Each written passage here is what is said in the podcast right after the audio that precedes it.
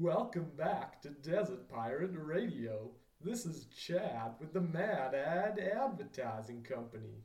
Your regular host is incapacitated and can't fulfill his regular advertising duties. Mad Ads is glad to have the opportunity to put on a couple of special episodes. But don't be sad, because we are working tirelessly to take E from a granddad back to a young lad. Please enjoy these ads, as well as a couple of segments we found in B's archives. Are you tired of eating your cereal in the dark? Well, so am I. Introducing the Lampoon. It's a lamp with a built in spoon. Big sale on now, so rush into Doug's Spoon Emporium because stocks won't last. The Lampoon. Brighten up your breakfast. Batteries not included. Chad's back. Thanks for that ad. So what's up next? Well, it's history. So, could you tell us and the listeners a little bit more about how wombats played a key role in the building of the Sydney Opera House? It may not come as a natural thing, but there is a reason why the wombat is such an iconic symbol to Australian culture. Hmm. Unlike the kangaroo and the what's it called, the emu, wombat is actually quite a new addition to the iconic Australian repertoire. So, due to the if you've ever been to Sydney, the Sydney Sydney Opera House is built on a sticky outbit surrounded by water, and unfortunately, kangaroos and emus have quite an aversion to water. Um, of course, they will drink it, but particularly the ocean. I don't know, traumatic experiences. So this is where the wombat, who, while being around physically in Australia, was not in the Australian psyche until we were able to utilize their skills and particularly their lack of fear around the ocean. So the Grainworks literally and metaphorically laid the foundation for one of Australia's most iconic tourist destinations. And w- when you think of Australia, you think of wombats and you think of Sydney. And often people don't know how linked they are. Mm, absolutely. And um, I know there's been some controversy about like how the wombats were used uh, in the construction. Could you maybe tell us a little bit more about what some of like the arguments against using wombats and the against arguments for using wombats were?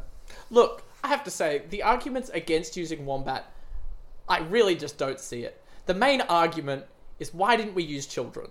And I would have to say, there is so, like, history is full of using of children, and it's just not on. Yep. Children make lead into adults, and they lead into, uh, yeah, they're humans, they're made in the image of God. So I, I, I, that's the main argument against using wombats. I also can respect that there is an argument made for the health of the wombats, but given the history of wombats, it is actually the wombat population and wombat satisfaction increased by 30 40% in the region post the opera house. And this is it's hard to know the what is attributed to the creation of the opera house and the effects that the opera house had on the wombat community versus the consistent income, the regular work. I mean, wombats dig holes for free. So if wombats can be paid for it, that's surely a a net positive for the wombat community. Well, that's a that's a really interesting point you raised just then about um, payment. So, what actually was the payment to the wombats? What sort of like they don't use human currency, hmm. to my understanding. So, what sort of incentive did we hmm. give those wombats? That's a great question, Scott. Well, I would say that the main thing that motivates well, there's two main things that motivate wombats is f- food, like most mammals, most creatures, food, and land where they can do their own thing.